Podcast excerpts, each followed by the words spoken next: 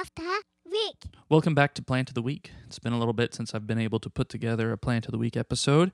Uh, we've had Plant of the Weeks out at the nursery, but I've been pretty busy and haven't been able to put together one of these little informational uh, podcasts about the plants that we have on sale uh, this week for May 20th through May 26th. We've got several different plants going on sale. The first are all our daylily varieties will be 25% off.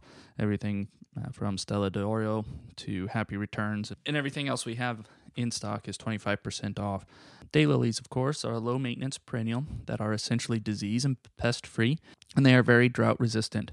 They produce flowers on a long leafless stem called a scape, and while each bloom only lasts one day, hence the name daylily, each scape has 12 to 15 buds, and each plant can have 4 to 6 scapes. This gives the impression of continuous blooms.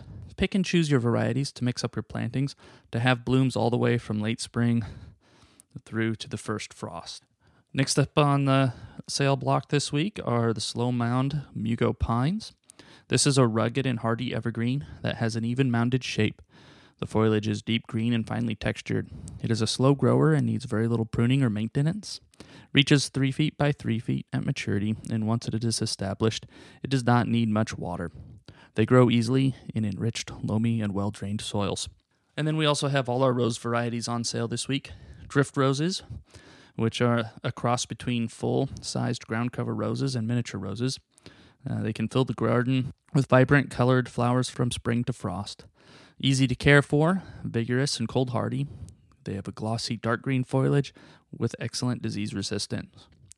Uh, they are repeat blooming and they are compact roses perfect for any size garden and easy to grow. We have uh, usually we have all these in stock. We have coral, peach, sweet, pink, red, apricot, and popcorn colors. Then our knockout roses, we also have several different colors of those, from red to pink and like a sunny, which is a white and yellow mixture on the on the bloom.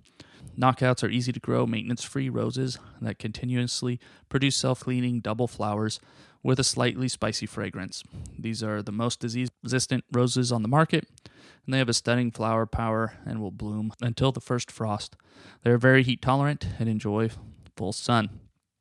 And then lastly, we have a petite knockout rose, and this is the first ever miniature knockout rose. Produces ample blooms all summer, has bright red blooms that contrast with extremely dark green and glossy foliage. It's a perfect rose for porches and patios in a pot. And then we also have our Little Henry Sweetspire on sale. These compact shrubs start out the summer with a beautiful display of fragrant white flowers that blanket the shrub. As summer progresses, shiny foliage takes over until fall, when the foliage turns a stunning garnet red.